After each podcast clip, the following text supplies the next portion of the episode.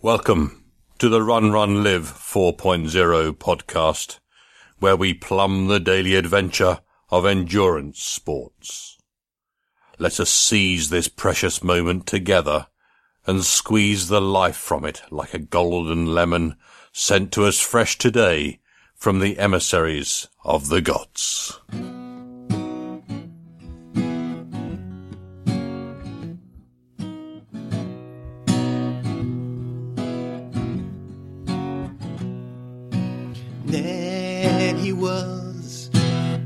Terribly happy guy. Then he ate a moldy pumpkin pie. Then he thought that he just couldn't die. So Ned, he laughed so hard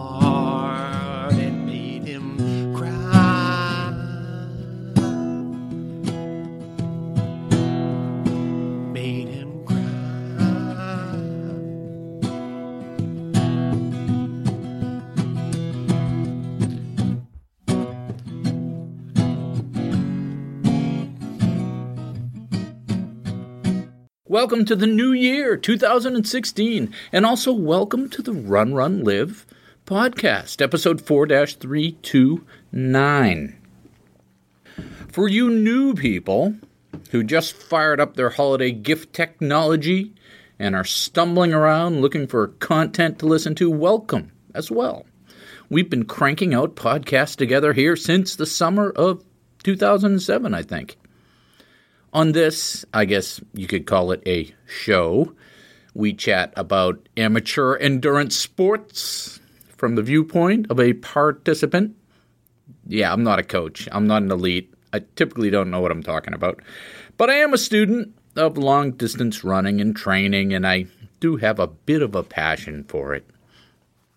I also try to be a good storyteller because I think that's a basic human skill that we all need to cultivate and practice. And we also try to summarize some useful life lesson notes that we come across to give us something to think about while we're out running, because that's when we're receptive to those new ideas, right? So I don't really get wrapped up in all this New Year's stuff. You won't get a best of or top 10 things type of update from me. You know, that kind of retrospective has really become a journalistic cliche, don't you think? It's a bit lazy and disingenuous. It's like everyone who creates content is thinking to themselves, ah, I just want to go to this party with my friends. Thank goodness I don't have to create any real content this week. I'll just whip up a post summarizing last year. Yeah, anyhow, I can't tell you how many miles I ran or rode or swam last year. I really don't keep a log anymore. I'm just at that point in my endurance sports career where the past isn't all that relevant, and I'd rather just focus on this week and next week and today. And that being said, you should probably keep a log. Logs are useful. So this week we're going to chat with Rachel, who you may remember we've talked to before. I worked with her last year on some nutrition, and I started getting those stupid New Year's diet ads and thought we'd try to talk some sense instead. So I called up Rachel. And in part one, I'm going to finish my Preparing for a Hard Training Cycle series with a piece on base building. And in section two, I'm going to talk about adventure, adventure, and the portfolio life. And it's been a busy couple of weeks since we last talked. The Sunday after Christmas, myself and some others ran the internationally famous Groton Marathon, made headlines around the world. I'm sure you saw it. I got a nice personal note from the Queen, got a congratulatory phone call from Vladimir Putin. It was all very good. So I and three other guys finished the whole 26.2. It was a bit of a rainy morning, but not uncomfortable for running. We had great support from my club. Probably a dozen people or so came out to run the first half with us. And we had eight water stops set up, which was pretty good. So we ran a casual pace. I felt fine, a little tired at the you know the high miles, but that's normal. And we ended up finishing just around four hours, even with all the breaks. So we had a good day. Good day out there on the roads. Then we had a wonderful ice storm that put three inches of snow and ice on my driveway. I guess winter has finally showed up. So it was a sort of a perfect storm situation where the gym at work was closed for renovations and I had dropped my club membership. So I had the unusual situation for me of having to actually skip a workout due to weather. You know? Huh? Jeez. Of course, New Year's morning, we went up to Salisbury to run the Hangover Classic, which is our habit. And I treated it as a pace run, and I was able to run a fairly comfortable marathon pace minus like 30 seconds a mile for the 10K with nice even splits. Then we jumped in the Atlantic for our New Year's plunge. It wasn't too bad this year because the water temperature was just about the same as the air temperature. It was about 37 degrees. So somehow it's less shocking that way. And I do have one story from the race.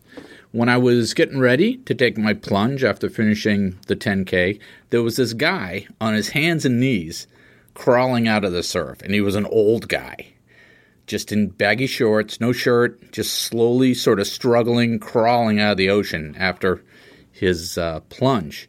And the thing about Salisbury Beach that you have to understand is that there's a tidal shelf that drops off, I don't know, four, six feet deep, but then it's shallow into the beach. And at low tide, the shelf is close to the surf line. You can just dive into the ocean. But at high tide, you have to wade out through the shallows to get to a point deep enough to dive in.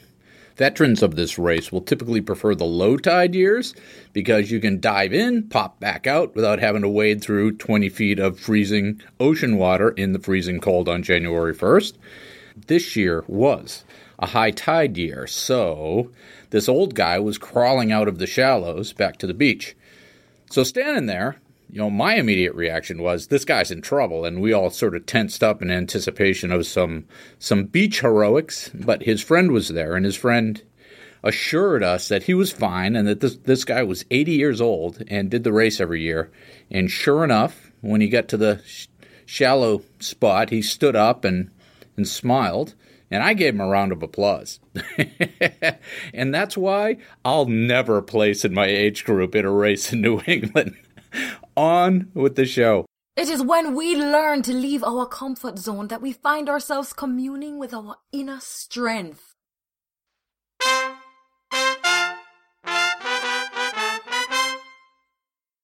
Base building in anticipation of a hard training cycle. This is the last part in a multi part series on how to get ready for a hard training cycle. Previous articles have looked at developing good form, balance and flexibility, and core strength. This week, we'll look at base building. Why do you care? First of all, you can't be race training all the time if you want to stay healthy and get your best race performances. Second, you will have opportunities between race campaigns that you can take advantage of to do some base building. Instead of just doing some easy runs or not doing much at all, you can use these between campaign times to build resiliency and capacity to race. In this way, when and if you decide to turn up the volume and intensity, you'll be ready. Worst case, you'll have more general fitness to race right out of the gate by following some fairly simple base building guidelines. But first, let's take a step back. All modern training methodologies use the concept of periodicity or periodization. Periods. This means you devote chunks of time to building specific attributes like speed or strength or base fitness. The base building period or phase is akin to building the foundation for the training. A good base becomes a strong foundation for the more race specific training. So you might be surprised to hear that the concept of base building is a modern development. Until Arthur Lydiard, until his athletes kicked everyone's tails in the distance events of the Olympics in 1960 and 1964, no one base trained. Before this, most of the runners just did a lot of speed work. They were primarily track athletes at track events, so they just trained hard on the track all the time. Well, what speed work? I, I'll step back and define speed work. When I refer to speed work here, I mean basically running at your VO2 max or anaerobically or way beyond your threshold. So, speed work for me, for example, would be like a four to four and a half on a scale of one to five, effort wise. It's a pace I can maybe hold for a mile repeat or a little bit more, right? That's speed. What modern coaches have discovered is that this speed work gives you diminishing returns. After six to eight weeks of consistent speed work, you just don't get any faster. Modern elite runners will first do a base building period and then escalate this into race specific speed and strength towards the end of the overall training cycle. So, speed work is great for building strength and, well, speed, but like Lydiard discovered, it has diminishing returns. Speed work built on a poor base will either break you or keep you from reaching your highest race peak, your highest highs. It might be useful to think of it as a pyramid. The base building is the broad foundation at the bottom. The race specific speed and strength is the small bit on the top that comes to a point on race day. What is base building then? How do you do that? Why is it important? First, let me step back and define what base building is not. It's not a bunch of slow, easy runs with no purpose. Base building is a valid part of your training, even if you're between races and you should treat it as such. If you're just logging a bunch of inconsistent slow miles, you're not base training, you're jogging. My point is that, like any other training, your base building phase should be consistent and planned. Okay, so what's the goal of base building? First, first goal is you want to develop your aerobic capacity. Okay, Chris, what does that mean? Okay, let's step back and talk about aerobic versus anaerobic. Aerobic activities burn oxygen and can be maintained over a long period of time. Anaerobic means that the activity's oxygen consumption is not sufficient to supply all the energy. When you go anaerobic, your muscles have to scrounge fuel by breaking down other resources. Anaerobic is not sustainable for long efforts. So, based on that admittedly lo fi definition, we'll pause here for a quick quiz. When you run long distance, a marathon for instance, how much of that do you think is aerobic and how much is anaerobic? Well, the majority is aerobic, right? Very little is anaerobic. And this makes sense. Therefore, it makes sense that we would train aerobically for a primarily aerobic event.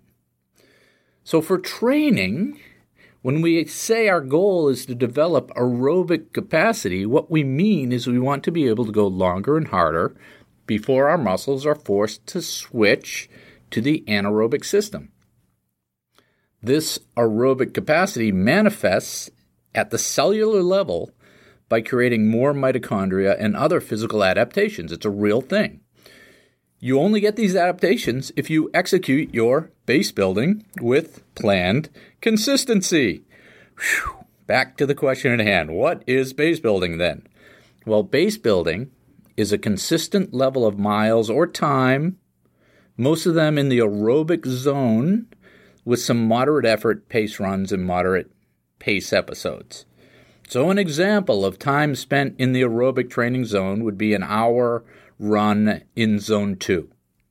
An example of a moderate pace would be a bit slower than your current marathon pace.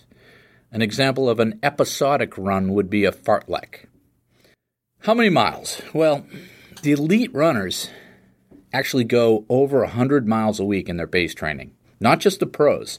Most college cross country programs have base building phases with this kind of volume. You and I, we're not elites. We don't want or need 100 mile weeks, even if we could survive it. Typically, when I'm building base, I'll run four or five days a week and I'll hit 25, 30 miles. What's a specific example of a base building training week? Well, if we take an example of a five day week, and again, I'm making all this up, you have to figure out what, what works for you. But if we take the example of five days a week, this might mean three more targeted or prescriptive workouts and two easy runs. So your weekly structure might be Monday cross training, Tuesday fartlek, Wednesday easy zone 2 run, Thursday a pace run of some sort, Friday an easy zone 2 run, Saturday a rest or a cross train, and then Sunday a longish zone 2 run.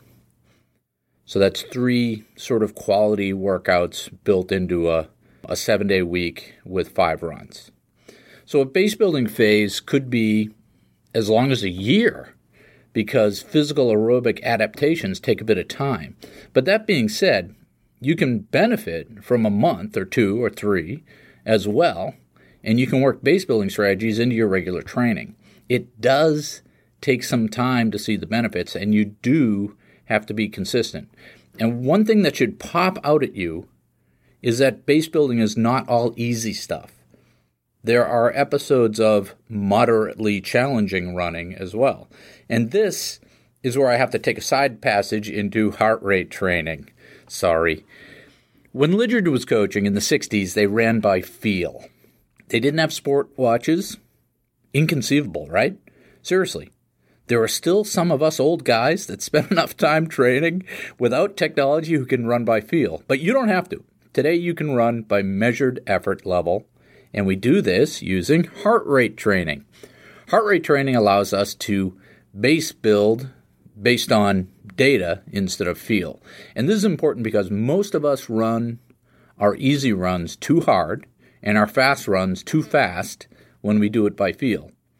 Most runners use a five zone heart rate method. That's what I do. Zone one is like a walking effort.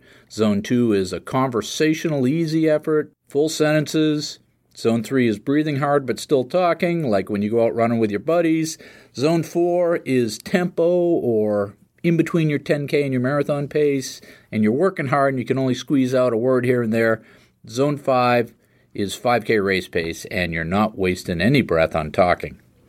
And most people, when they run by feel, will run their easy runs at a low zone three effort or a mid zone three effort. And that's too fast to get the full aerobic capacity adaptations that benefit.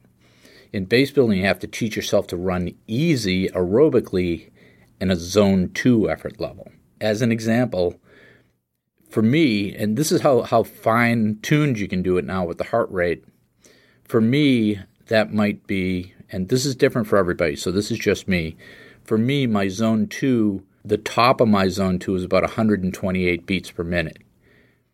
Right? So that's the split where I drop in, where I go into zone three. So I'd be trying to do my zone two at less than 128 beats a minute. Right? But that's just how my heart works. When it works. So this can be a learning curve. It may take two or three weeks for you to figure out how to run zone two consistently. It's hard to run that slow. it may be a much slower pace than you're used to, but after a couple of weeks, your body will figure it out and you'll be back to your old paces, but still in that zone two lower effort. And this is aerobic capacity. The same is true when you do your fartlek episodes or pace runs. Your natural response will be to run these at race pace and you'll drop into zone four or five, which is too fast. That's anaerobic. You want to run these at mid to high zone three, so right on the edge of that threshold.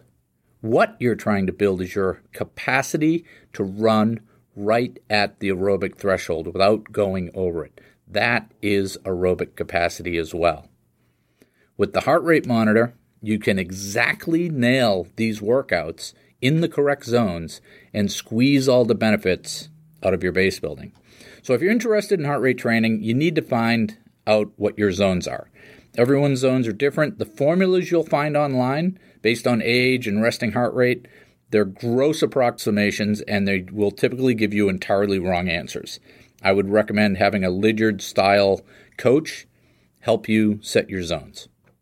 Back to practical workouts in a base building phase. All right, let's get down to brass tacks. Understanding effort levels now, you can see that the easy zone 2 runs are just that 40 to 60 minutes of running in that aerobic base building zone. If you really want to ramp it up, you can scale these runs up to, you know, 90 minutes if you want to. You can do more volume at this effort level without really hurting yourself because it's so low. So, what's a fartlek example? So, a fartlek would be, let's say, a 45 minute run and you do three to five pickups in there somewhere for two to three minutes each, up into mid to high zone three, no higher, and then fully recover after each of those, i.e., drop back into zone two. Other versions of the fartlek are things like telephone poles, where you do a zone 3 pickup between telephone poles on your run, or short hill repeats, where you do some quick 20 to 30 second uphill surges, or fast finish runs and step up runs, where you warm up, you run in zone 2, and then finish the last part of the run in zone 3. I like to do my fartlek runs on the trails. That way I get some extra balance and some extra strength. For your Sunday long run, when I'm base building, I'll typically shoot for two hours of running at zone two effort with some surges thrown in every, you know, 20 minutes or so just to keep the legs honest. And I'll do that at as on every other week cadence. If you execute the base building phase consistently with these types of run, you'll be in an excellent position to increase your intensity and volume going into a hard cycle preparing for a specific race. In this way, your base building gives you the capacity, a deep well to draw from, where you will be able to run farther and faster at your aerobic threshold. So, base building summary. It may sound over nuanced, but there's a big difference between running a bunch of easy stuff and base building. There are specific effort levels and workouts that will help you develop a deep reservoir of aerobic fitness that will pay off later in your racing. If you want to run well, you have to train well. And building base is a specific intentional phase of training that will help your running goals. To summarize the whole getting ready for a hard training cycle summary, you know, of the four aspects of preparation that we've discussed, all of them can help you reach your goals, but base building is probably the least understood. And now that we've talked through form, balance and flexibility, core strength, and base building, you have everything you need to prepare for a hard training cycle. Everybody's different, everyone has unique abilities, and likewise, unique opportunities for improvement. I would suggest that you either get a coach or do some self assessment at least as to what your strengths and weaknesses are and apply the appropriate aspects of preparation that we've discussed. If you really don't know what to do, well, experiment. Pick one. Do a core strength phase or a form phase and see what you learn. I mean, that's how I taught myself all this stuff. Eventually, you'll settle on the appropriate balance of activities and the appropriate cycles of activity that work for you. And now for today's featured interview.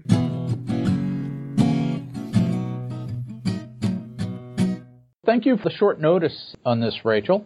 Yeah, no and uh, yeah, give us the, the reintroduction. We've talked before. We last we talked in 2014, yeah. in the summer of 2014. So here we are in the beginning of 2016. So give us the re, give us a reminder of who you are and what you do. Okay. Um, I am a nutritional coach. I work mostly with endurance athletes. That seems to be kind of my niche or niche or however you want to pronounce that word. So I basically help people clean up their diets, figure out what they need to tweak, what they need to be eating, should be eating, how to make that happen.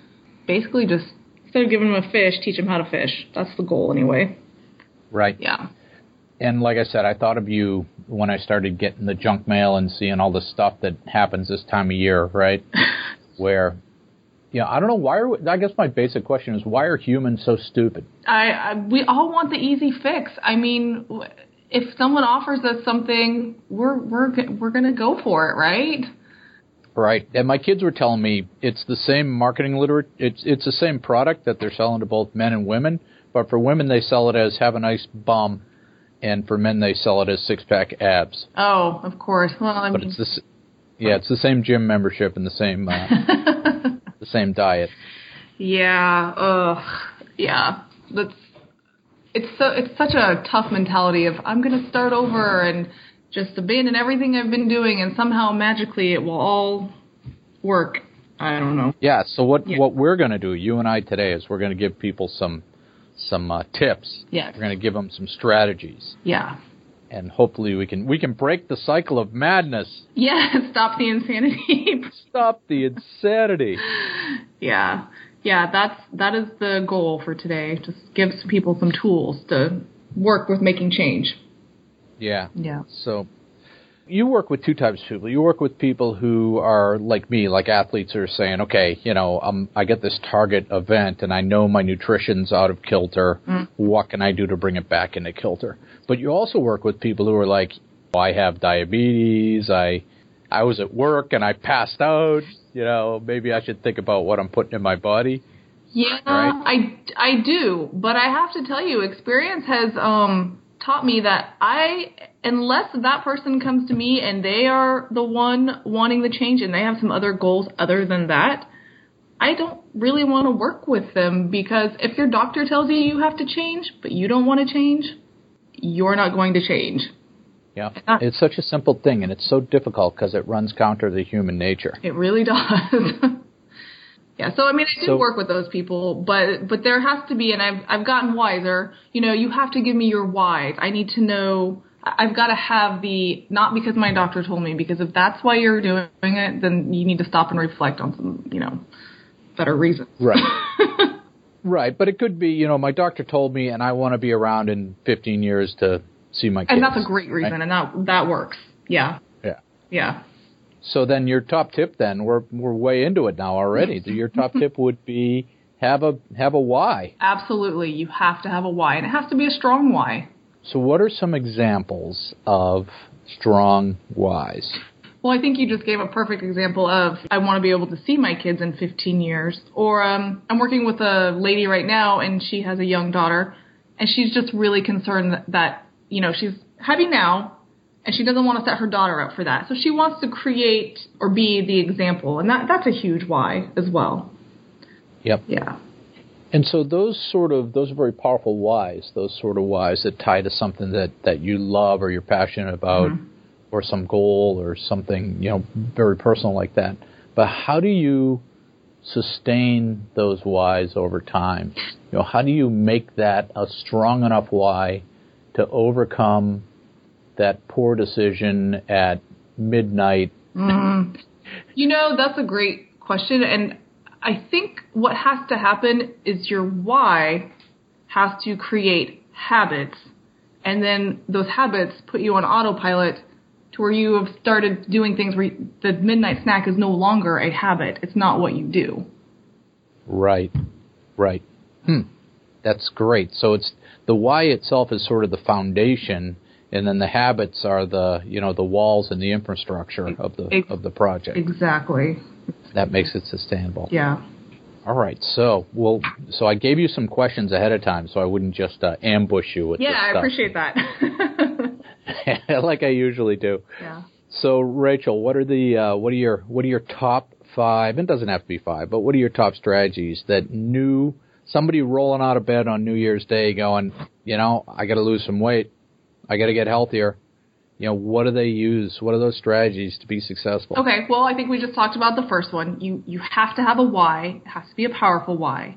And then the second thing is, I think you have to be patient with yourself and remind yourself it took you a long time to get where you are now, physically, emotionally, you know, whatever. So it's going to take you a long time to get to where you want to go. Patience. So be patient with yourself.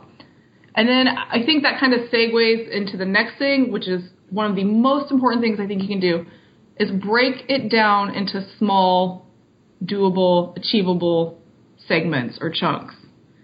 Right. Don't make a resolution for the year. I'm like, who, really? I mean, who's going to keep that? Make a resolution to do something for three days. You know? Right. It- you know, the saying is, how do you eat an elephant? One bite at a time. How do you make a resolution? It's, it's one day at a time. So, and uh, along with that, um, not only do you have to be sort of short-term focused, but so two things. One is you also have to take and make some of those wins small enough to be almost no-brainers, right? Uh, right. You so you have to set yourself up to succeed. Exactly. hmm Yeah. Yeah, and you need to have some strategies to do that too. Like, um, I mean, if you want to break it down into something even smaller, maybe if it's, you know, you have these cravings for something, I'm like, try try a new strategy. One of those is wait it out. Say you tell yourself you can have it, but in 20 minutes from now. There's a really good chance in 20 minutes from now you will have already forgotten about it. The other thing, though, is you still need some long-term aspect of that, right? So you have something to work towards. Yeah, I mean, I think it. I mean, I think if you look at changing your eating as you would at training, I mean, you have your long term goal race, but you're going to break the training up and you're probably going to work backwards and then figure out where you need to start and, and take it day by day to get to that ultimate, you know, race or goal or change.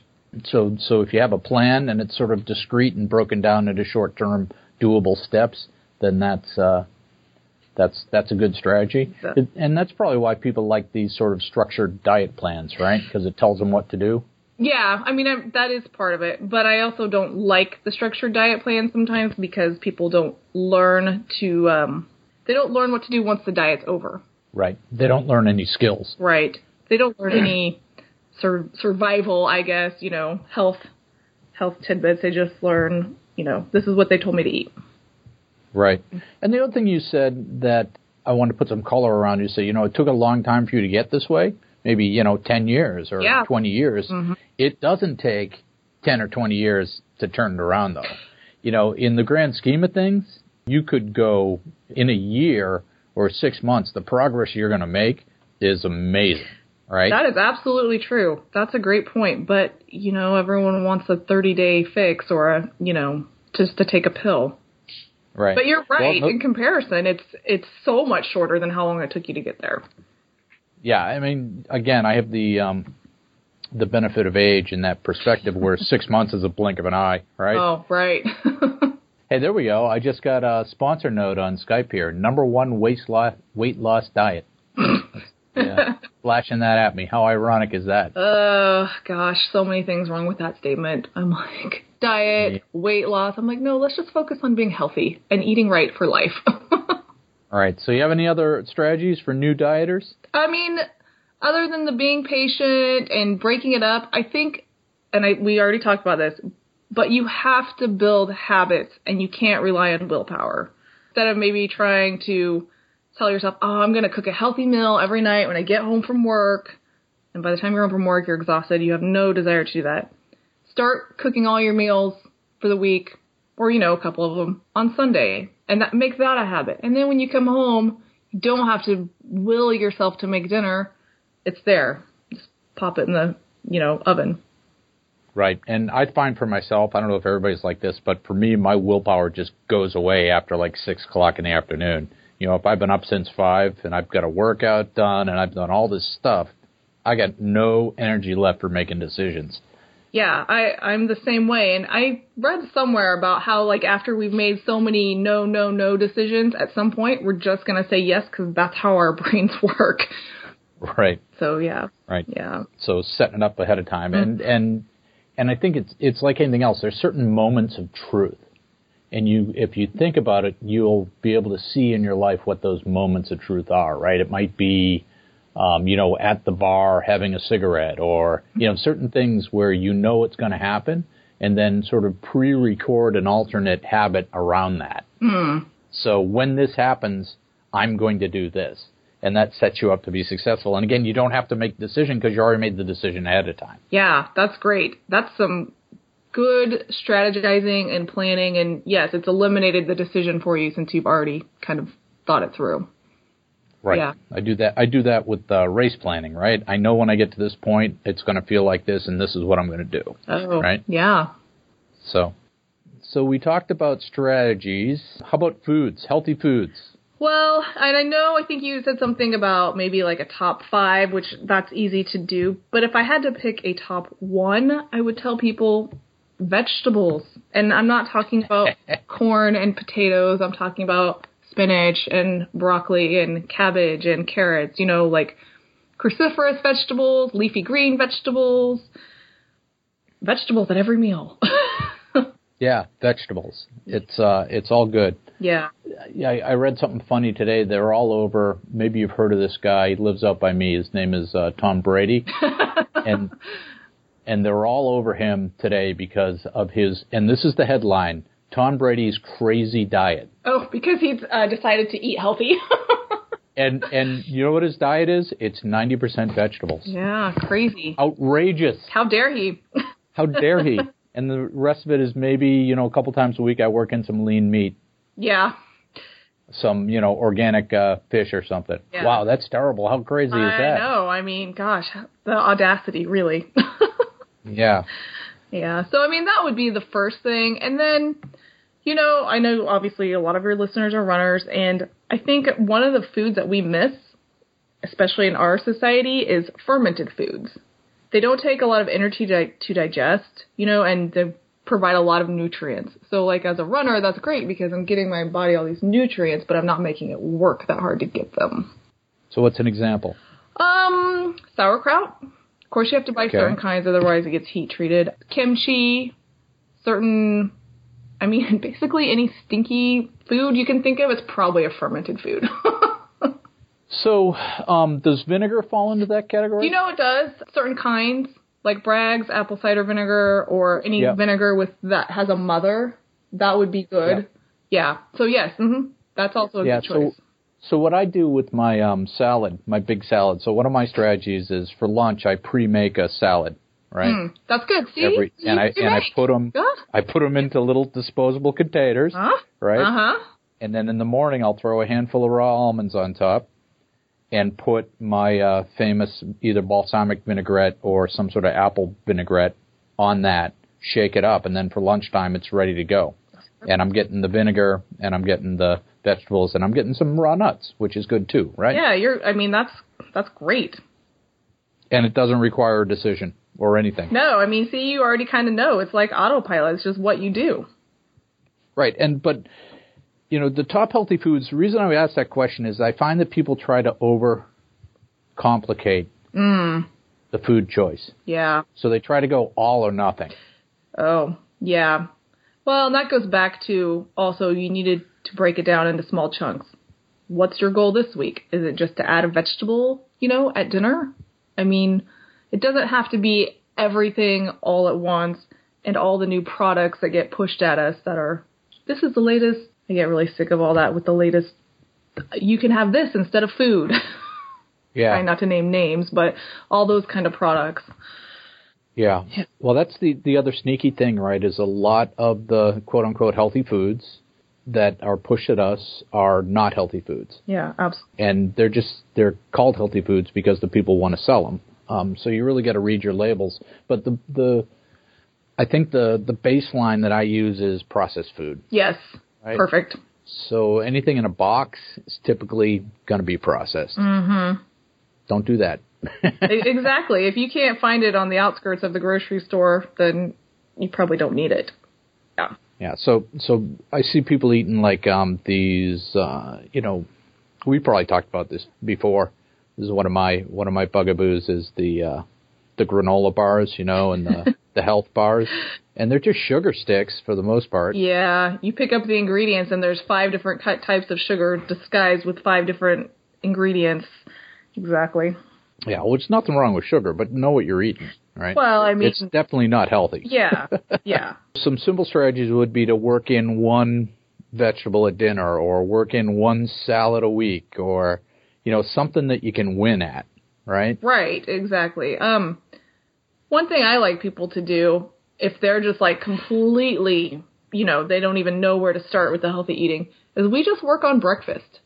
And I'm just on them about breakfast. We work together to figure out what to eat for breakfast. And then usually what happens is they kind of start figuring out lunch and dinner on their own. And then it becomes Yep. this, you know, I got a text the other day from someone that was like, oh my gosh, I looked over at my snacks and it was like some nuts and a piece of fruit. When did this Yeah. happen? But Yeah. yeah, Yeah. Yeah. So Yeah, I I think I'd freak people out because I'm gnawing on like raw peppers in here, you know. Just eating them like apples. that's awesome. But I think that that works uh, because breakfast is still very powerful. That's when you set your day, right? So setting your day early. Yeah, it's it's setting a tone. Awesome. And one of the, the challenges I have with eating healthy is for some reason, all healthy food is hard to make, hard to eat.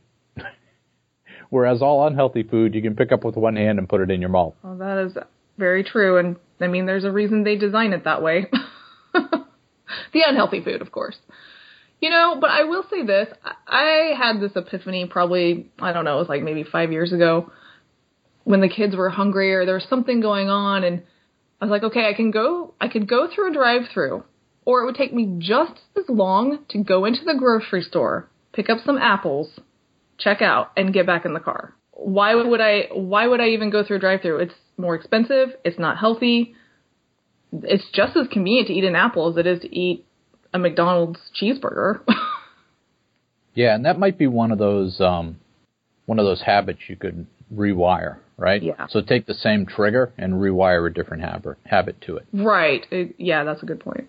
But the other thing is preparation and uh, and sort of mass preparation too. I find that if, like you said, if you have to make a salad with, you know, because if I'm making a salad that's got like eight different vegetables in it, that takes forever, right? Oh, But if I'm making five salads, it takes the same amount of time.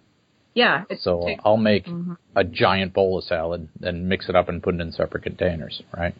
Same with like uh, brown rice or quinoa or lentils or anything like that. You can throw a bag of beans in the in the slow cooker, and that's you know three days worth of food. yeah. I mean, if you really think about the time, it didn't actually take that much time. A little little planning ahead, a little strategy there. We like to call ourselves endurance athletes. What's what's different for an endurance athlete versus a, a sedentary person besides you know the odd thousand calories a day? Well, I mean, the things that are different. One, I think sometimes we get an un, surprisingly we get an unhealthy perspective because we do train so much that we use it as a justification for poor hmm. choices. So I think you have to be cautious with that when you are training for an endurance event to consciously make good food choices that will replenish your body and not take away from it. And then, of course, the thing that's different for us is we really have to focus on quantity and quality because for us, undernutrition can mimic the symptoms of overtraining. And, and how do you know which one it is? Do you need to pull back on your training or are you just not getting enough nutrients? Like, those are things you need to take into consideration. That's interesting. Yeah. I hadn't thought about that. Oh, So the you know the symptoms of overtraining is you turn into kind of a zombie, and your your body doesn't have the ability to recover anymore. yeah, or, right. yeah. It you get you're just like tired all the time. Your muscles never bounce back, and you just you're you're stressing your body without any recovery. And when when we were working together, one of the things that really that I really noticed uh, with a cleaner diet was my body's ability to bounce back. It is really amazing what your body can do when you give it the right fuel. It's pretty cool. And I would say the, there's two parts of your training cycle that it's super important. One is that, that really heavy week. So what I like to call the dark place, you know, when you're really, really stressing your body, you know, maybe three, four weeks prior to a, to a race. Mm-hmm. Yeah. And then in the taper, because in the mm-hmm. taper, all of a sudden you have this spare time and you're not burning as many calories. It's easy to start, you know, nervous eating, right? Yeah, or just bored eating where you're like, wait a minute, I would normally be out doing something right now and I'm not. Yeah, exactly. kind of going back to because you know I do like working with the athletes. Everyone needs to keep in consideration, but especially athletes, food intolerances. Because I know you said you know top three to five considerations for amateur athletes, and I have noticed working with probably 50% of the athletes I work with have some kind of intolerance that has affected like their long runs, bathroom stops, those kind of things. Wheat seems to be a big one for a lot of people. If they cut that out, then they no longer have like the uh, you know, GI issues. Yeah, especially heavily processed wheat, Oh, uh, yeah, absolutely. I mean, the enriched flours. Yeah. Like white bread is basically what we're talking Mm-hmm. Yeah, it's not doing anyone any favors. And the other thing that that will do that is um, dairy. yes, that's another one. Some people do fine with it, and some people should not ever touch it.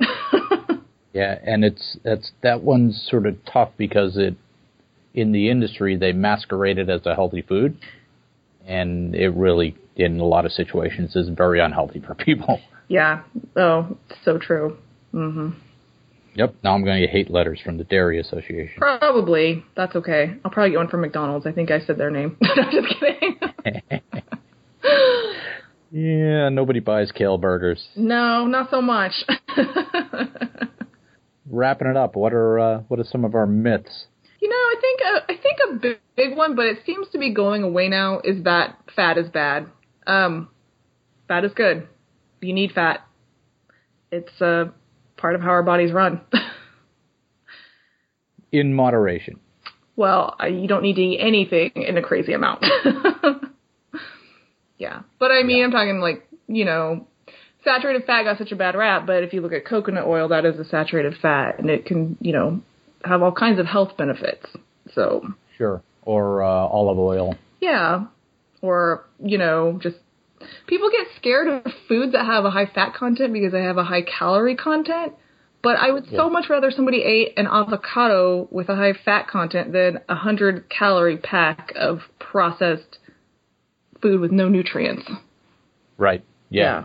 Yeah. So I mean, it's the same rule. It's not that fat is bad. It's that you know you get it from whole food sources.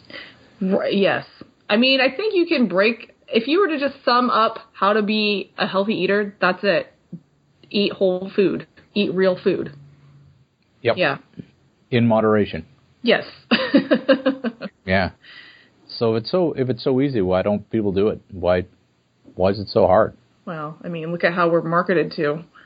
I'm like, yeah. It, I mean, we preach a lifestyle of convenience and quickness, and I mean, I'm the odd, weird one because I, you know, we cook dinner at home every night. That's, well, most nights. I don't don't want don't let me say every night, but the majority of the time.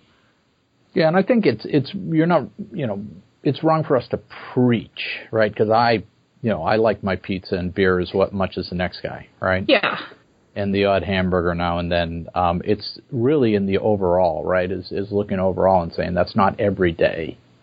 You know, you want your majority of your your meals to come from a, a whole food source. You can get it's, away. You know, you don't have to become a monk and be a radical uh, radical vegan. Right. Oh. Right. Unless you want to. I mean, and that's fine too. I'm okay with that too. You can get away with a lot of um you can get away with some bad choices when you make a lot of good choices with diet anyway. That's kind of how that works out. So, so, yeah. What do we want to leave people with? What's the number one thing? Feed. Be successful in the new year. What do we have to do? Find your why and uh, break it down day by day, I guess. Get good get good habits? Yeah, get good habits.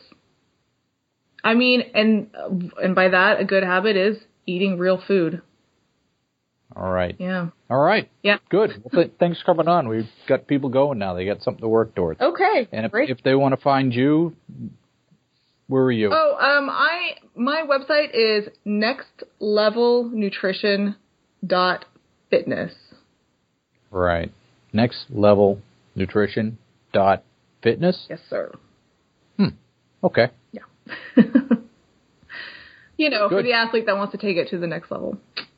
You can work with them for you know a set period of time and and teach them teach them how to run their run themselves and that sort of thing as well. So yeah, uh, it's always good to have a coach because you can learn something from everybody. Yeah, you can learn something from everybody, and even sometimes when you know, you just maybe need that accountability.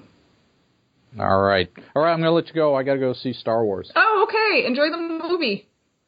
All right. Cheers. Okay. Talk to you later. Bye. Bye. Sometimes it takes a third party to tell us what we already know.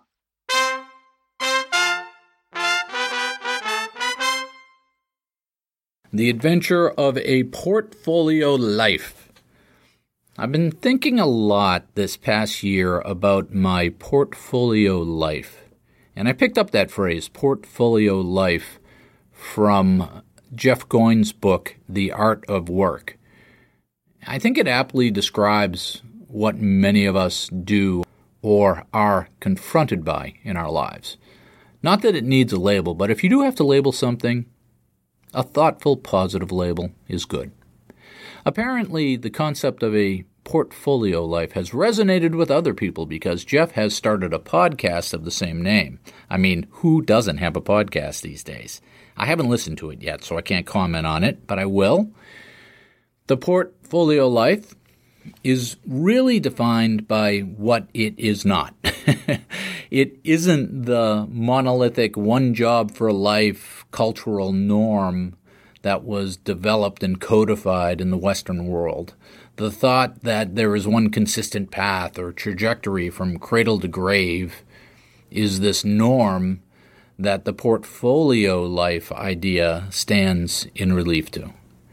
And I'm not sure the singular life ever really existed or whether it was a myth perpetrated by people and institutions who crave certainty above all else. It does seem to go through cycles in the cultural zeitgeist. And I'm seasoned enough to have lived through a couple cycles. I think the 1970s were a transition point. And before that, people, in the USA at least, had this myth of a paternal company that gave you a good job for a living wage, and if you worked hard, you could climb the corporate ladder if you wanted to. You got the two bedroom ranch house with the white picket fence on a quarter acre lot. You had 2.5 kids and a dog, and went bowling at night. Like I said, it was probably a myth. In the 70s, the old industries, the old industrial revolution industries, started to fall into their own gravity wells. And by the time I joined the workforce in the 80s, we were in full on mass layoff. Oh my God. And that myth of the kindly paternalistic company had evaporated. And sure, every generation pines away for the myth of a simpler time that never really existed. I dare you to go work on a farmstead being the hopeful, can do people that we are, we innovated new technology and services industries and moved on with our silicon lives. But through this, you still noticed this angst around the loss of a known, solid path for people's lives to follow. Fast forward to today, and we have a unique opportunity. We have access to everything, every lifestyle, every geographic, every religion, every philosophy, every hobby, everything. It's all right at the end of our fingers. This access to everything creates a marvelous opportunity that enables a portfolio life. But since it's a new thing, it also scares the crap out of our monkey minds. How can we rest? How can we not go insane when confronted by the opportunity to learn, to do, and enjoy everything? This is the situation I found myself in at this time, you know, last year. You can't do everything. You have to have a strategy or at least an understanding of what you can do. And it's referred to as the monkey trap. Let me explain. How do you catch a monkey? You put a banana in a basket with a narrow neck. The monkey reaches in and grabs the banana, but the hand with the banana in it won't fit back out through the narrow neck. The monkey doesn't want to lose the banana, so they can't let go, but they're trapped if they don't. It's an old metaphor for greed, really. The lesson is that if you try to pick up too many things or won't put things down, those things trap you. And I'm sure you've found yourself in similar situations. You start too many projects, you have too many interests. At some point, you realize you're not getting anything useful done and you're spread too thin. It's a monkey trap. You may love all these things, and each one of them may add value or pleasure to you or someone else's life, but you can't do it all. So what what do we do? One reaction is to try to do everything more efficiently. That way you can squeeze it all in. So this is the getting things done theory. The theory is that if you can find a way to do one or two of your portfolio items faster, it will create more time. There are some problems with this tactic, and I'm calling it a tactic on purpose. First, if it's something you shouldn't be doing, you shouldn't care about how fast you do it. Second, if it's something you love doing, doing it more efficiently can suck the passion out of it. And third, stuff expands to fill a time vacuum. You may tactically finagle an extra 20 minutes in your day, but it won't last long. Something will fill it up. There's no such thing as free time. It's another one of our myths. Free time implies that this time sort of miraculously appeared like a found penny on the sidewalk. Why would you want free time? Clearly, only so you could do something that you wanted to do but didn't have the time to do in the first place. That's not free time. That's poorly allocated time. How do we manage the availability of everything? How do we deal with this dilemma of abundance? And people will tell you here's another myth for you. People will tell you that you need to find your one true passion and wrap your life around that. And there may be people on this planet that tumbled from the womb knowing the one thing that they were going to commit their lives to, but for we common folk, it would be folly to spend our lives fruitlessly wandering around waiting to be struck by lightning. This is where you can instead embrace the portfolio. So here's your exercise. This will help. Get a piece of paper or a stack of colored light emitting diodes and make some columns. First column, write down all the stuff you know that makes you happy. And I say you know because there may be other stuff that makes you happy that you don't know about yet. Next column, write down all the stuff that you think you're good at. Same caveat. And then write a column of what's important to you. And now compare the overlap of these things to the opportunities in your everything portfolio. The things you're doing today or might want to do tomorrow, see all these things and how they line up. Where's the Venn overlap? And I know I've been circling the point, bear with me. I came to the conclusion this year through some directed self awareness about the portfolio life. I was troubled because I thought I must be doing something wrong, because I have my hands in too many things. And I felt guilty that I wasn't focusing all my energy on something, like I wasn't following the rules, like I was cheating the expected path somehow. And I thought I should be able to choose that one thing that was my calling and focus on that and drop some others. But the thing is, I didn't feel right to drop those things. Monkey trap. And then I realized it's okay. And that's my main point. It's perfectly okay to have a portfolio life. It's perfectly okay to have several passions that you are following.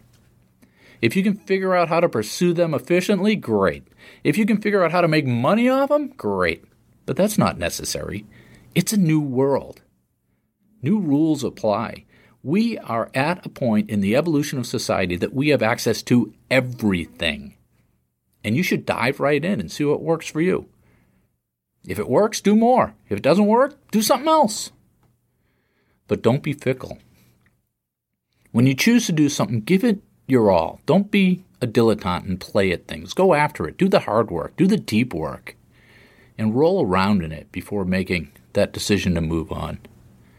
And my second main point is that in this confrontation with everything, you may not know where to start.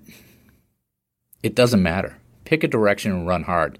The worst thing you can do is nothing, because as scary as everything is, nothing is scarier. Nothing leaves you open to the whims of someone else's agenda. And this is where adventure comes in. My definition of adventure is a journey where you don't know the destination or the path. By embracing the adventure, you are forced out of your box and forced to learn.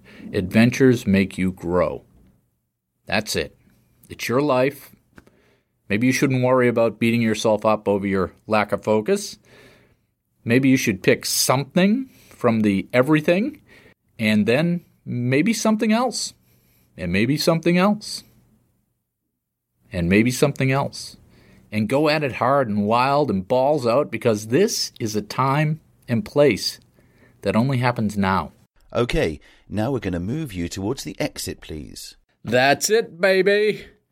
You have noshed your way through the vegetable strewn garden of, of episode 4 329 of the Run Run Live podcast. How you feel? I'm tired, man. Too many 7 a.m. calls this week. I did make a nice bean salad last night after my workout. You say, What's a bean salad, Chris? Well, let me tell you about it. You can get your beans one of two ways. First, the way I like to do it, is you can buy them dry and uncooked, I like black beans, I like pinto beans, but any kind of beans will do. They're super cheap to buy, come in bags in the supermarket. You rinse the dry beans and you fill a container of some sort up with water and you soak them overnight. So you want to get an oversized container, but because the beans they swell up when they absorb the water. So you want to have a lot of water in a big container. Because one time I put them in a glass decanter and that didn't end well for the beans or for the decanter. That was a poor decision on my part. But anyhow, when you're ready, you rinse off the beans, toss them in a slow cooker with some more fresh water. I use my rice cooker. You know how much I love my rice cooker. Then you drain the water off, and now you have cooked beans, and you put them in the fridge. Now you can skip all of that part by just buying beans in cans, which are already cooked. But it's important to note that this is one of those sort of weekend or offline activities. The whole process of turning dry beans into cooked beans sounds complex, and it does take a couple of days, but your direct involvement is only dumping beans into a bowl a couple of times and poking a button with one of your fingers over that course of those days. So, probably less than five minutes, including cleaning up. So, you got your beans. The beans are good raw material now. These cooked beans are good raw material for all sorts of quick dishes, one of which is bean salad. And since you rinsed and soaked the beans, they don't make you gassy. One of the things people say is, I can't want to eat beans because they make me gassy. So you won't have that problem if you rinse them and soak them. Trust me on this. so then you combine your beans with some diced, so really small diced peppers. I like red peppers, orange peppers, green peppers, uh, cucumbers, maybe some corn. You can put you know half a can of kernel corn in there, uh, some cilantro, some uh, tomatoes or tomatoes, depending where you live, and you dump in some lime juice. You know whatever whatever you got that you want to put in there and you salt and pepper it to taste, stir it up, stick it in the fridge. Now you have a filling, high protein, tasty grab and go meal. You get the idea. Pretty cool, huh? Yeah. How about that? So this week I also kicked off my fundraising campaign for Team Hoyt for this year's Boston Marathon. So I'm go- I've included the links and a video in the show notes for you, and I would be very thankful for your support. Anything helps, really. I don't bug you folks with advertising and other useless crap. No Harry's razors here. Team Hoyt is representing all us, right? They're representative of all that's good about our sport and our community. And I don't have to raise money for them. I choose to fundraise for them. So, hey, do the right thing. Pitch in. Um, in the first week of my taper for the Phoenix Marathon on the 17th. And so if anybody's around Phoenix, uh, give me a give me a shout. We'll hook up. I usually like to go into races uh, over prepared because uh, I am. I'm trying for a Boston qualifier here, so you know that's uh, that's challenging for me, as it is for most people. And I like to I like to train so well that the results are never in doubt, right? I like to carry that confidence of good training into a race. And I'm not real sure about this one. I've got a good base and I've got some of my speed work. And on paper, you know, my times look like I should be able to hit my goal pace. But I feel like I'm on the edge. I feel like I really have some fitness challenges in my legs. So we'll see what happens. It'll be an adventure. I figure it's now or never, so I'm focusing on just trying to go in with fresh legs, good general health.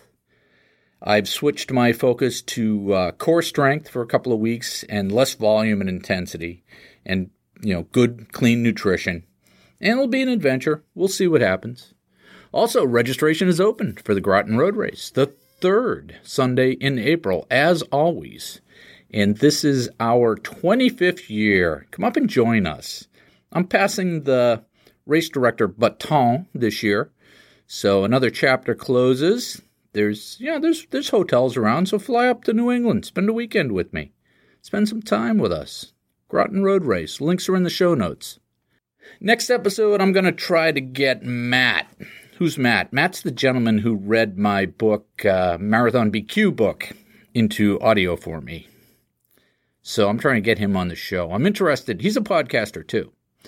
Uh, his podcast is called the Passerby Podcast. It's a storytelling podcast. He gets some good, interesting guests sometimes. I'm interested in talking to him to get his perspective as a bit of an outsider, you know, outside looking in, working through producing that work, right? And yes, at the end of the week, this week, about the same time as this podcast drops, I'm going to try and push the Marathon BQ audiobook up to Audible, and we'll see. If they accept it, it'll be available. And I'm quite excited about it, primarily because it means I successfully completed a project from start to finish that involved collaborating with someone, i.e., Matt, and not just doing all the work myself. So that's a big success. That's a personal success for me in my portfolio life. So I finally went to see the Star Wars movie this week, and I liked it. It was definitely a great continuation of the original 1977 movie. Same characters, same look and feel. Very good, very good. And I saw the original 1977 or maybe 78 movie in the theater. That was so long ago. I don't think I went with my wife. I think I went with my mom. And I was excited to see the new one. I was really looking forward to it. But all through the holidays, I just could not get it to happen. I couldn't coordinate with my family, or it was sold out. And I was getting that sinking feeling that I would end up watching this wonderful movie on my living room couch six months from now on the small screen with the dog barking in one ear and someone else screaming in the other. So this week I wasn't traveling. My kids had planned to go see this movie at four on Tuesday, and I said, "No, I can't. I can't do that. I have I have calls. You know, I have a call at four. So I just thought to myself, "Screw it. I'm going by myself. I don't care anymore." And I went online and reserved a great seat for the 6:30 showing of the movie. Going to go by myself, sit in the middle. And so I show up the theater and I find that my wife and kids are sitting in the back row, right? they decide to have dinner instead of going to the four o'clock show. So that's the story of my life, right? Filled with irony. I can't schedule anything to save my life, but when I show up, yeah, they're already there. of course, I still had to sit by myself in that really good seat down front in the middle that I had reserved. But, you know, hey, that's the way it goes. Enjoy your 2016 wherever you are, even if it is a long time ago in a galaxy far, far away. I'll see you out there. And then he thought that he just couldn't die. So Ned, he laughed so hard it made him cry. All right, here we go. Let's record. How's you know this recording sounds really good because my my pop filter on my microphone is built entirely out of border collie hair. Oh, where's my script? My kingdom for a script.